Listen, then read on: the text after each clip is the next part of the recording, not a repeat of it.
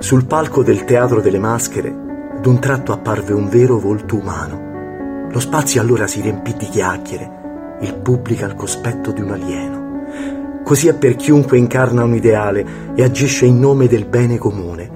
Per non sporcarsi nel fango del male, diventa equilibrista sulla fune. Tu sei per tutti l'amica della gente.